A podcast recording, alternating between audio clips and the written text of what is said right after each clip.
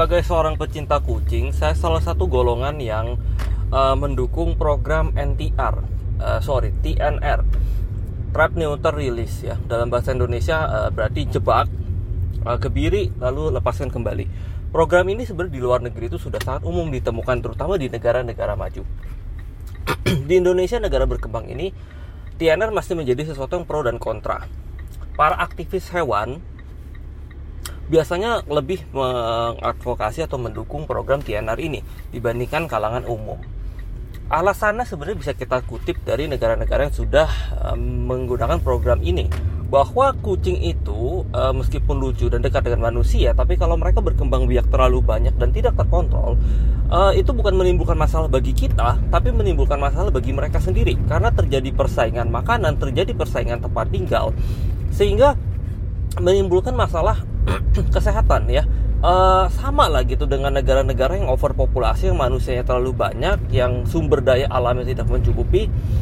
Nah sama kucing juga sebenarnya memiliki masalah populasi seperti itu terutama di daerah-daerah urban atau kota di mana yang kucing-kucing itu tergantung dengan keberadaan manusia gitu ya yang mengambil makanan dari sisa-sisa manusia yang bergantung pada belas kasihan manusia ini menimbulkan masalah kalau terjadi overpopulasi sehingga uh, biasanya kita itu beberapa orang yang uh, paham tentang uh, masalah ini sangat mendukung TNR.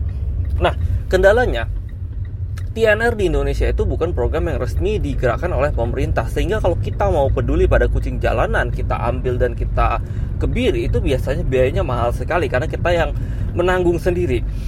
Udah gitu banyak dokter hewan yang agak konyol gitu ya. Uh, bukannya di sini saya mengkritik profesi dokter hewan, tapi banyak dokter hewan yang kita tujuannya mau TNR dianggap itu kucing peliharaan kita. Jadi mau dikebiri itu harus divaksin tiga kali dulu, harus puasa dulu, dan banyak syarat-syarat lain lah, seperti melakukan operasi uh, manusia. Nah, uh, kalau memang kucingnya kita pelihara ini nggak nggak ada nggak jadi masalah karena kita yang kontrol dia kapan makan, kita yang uh, ngatur dia kapan vaksin, kita bisa mengatur segala sesuatu dengan baik. Nah, tapi masalah kalau mau TNR, gimana caranya gitu? Kucing liar mau kita tangkap gitu, terus kita mau kebiri, kita harus pelihara dia dulu, vaksin dulu. Vaksin itu minimal dua bulan ya, karena ada jenjang waktunya dari vaksin pertama dan vaksin kedua, nggak bisa langsung dihajar semua sekaligus. Lalu kita harus pastikan dia puasa gimana caranya Kita kan nggak pelihara dia Kita aja bisa nangkep dia aja udah bagus gitu kan Gimana caranya kita tahu dia pagi udah makan atau belum ini yang banyak dokter hewan yang uh, terutama dokter hewan muda yang nggak paham soal ini gitu ya. Um, nah nah saya mau merekomendasikan satu dokter hewan. Ini bukan endorse saya nggak dibayar apa-apa dan nggak ada kerjasama apa pun dengan beliau. Saya kebetulan tahu satu dokter hewan yang karena dia sekolahnya pernah belajar di luar negeri dia pernah dilatih untuk TNR ini ya. Namanya dokter perdana dan dia itu prakteknya di klinik My Cat di daerah uh, Kembangan gitu ya.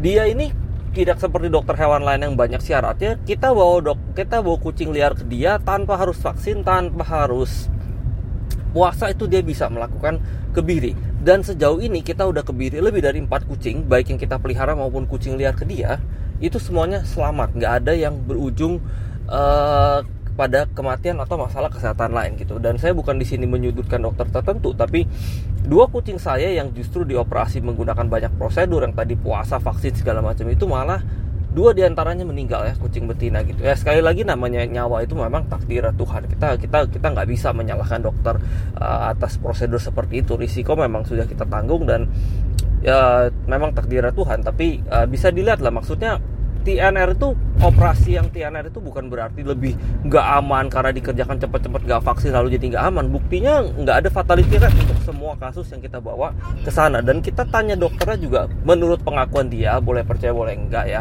Ya katanya belum ada yang meninggal di tangan dia sih gitu ya. Dan operasinya si dokter perdana ini menurut saya cukup unik karena ketimbang melakukan jahitan yang nanti katanya mesti mesti eh, apa jahitan itu bisa lepas sendiri atau katanya butuh bantuan kalau dalam kasus tertentu lukanya nggak kering-kering itu dia pakai lem gitu ya. Pakai lem persis seperti uh, manusia operasi sesar gitu ya lahiran sesar. Jadi uh, bekas, bekas operasinya pun lebih rapi gitu dan sebenarnya nggak perlu dikontrol-kontrol lagi gitu. Kita lepas kucingnya lagi ya udah dia nggak nggak kenapa-napa gitu ya ya hopefully lah sekali lagi masalah kesehatan setiap kucing bisa aja muncul. Tapi ya itu kita kelepas kucingnya lagi nggak usah kontrol lagi ya kan? Kita namanya TNR ya trap neuter release. Kita nggak mungkin habis kita neuter terus kita bawa lagi ke sana nangkep lagi aja belum tentu bisa. Ketemu lagi aja belum tentu gitu. Jadi begitulah. Nah tapi cuma untuk biayanya memang sedikit mahal. Kalau di kasus saya sih uh, betina itu sekitar 700 ribuan gitu ya. jadi memang ini uh, harus kepedulian khusus lah. Harus orang yang memang sudah mengalokasikan dana seperti saya dana sosial untuk kesejahteraan kucing gitu. Nah sekian sharing dari saya. Semoga membantu dan saya harap dengan tulisan saya ini lebih banyak dokter hewan yang lebih peduli ya terhadap uh, kegiatan TNR ini gitu. Sehingga tidak mewajibkan syarat-syarat uh, yang rumit untuk kita tuh mau kebiri hewan. Sekian terima kasih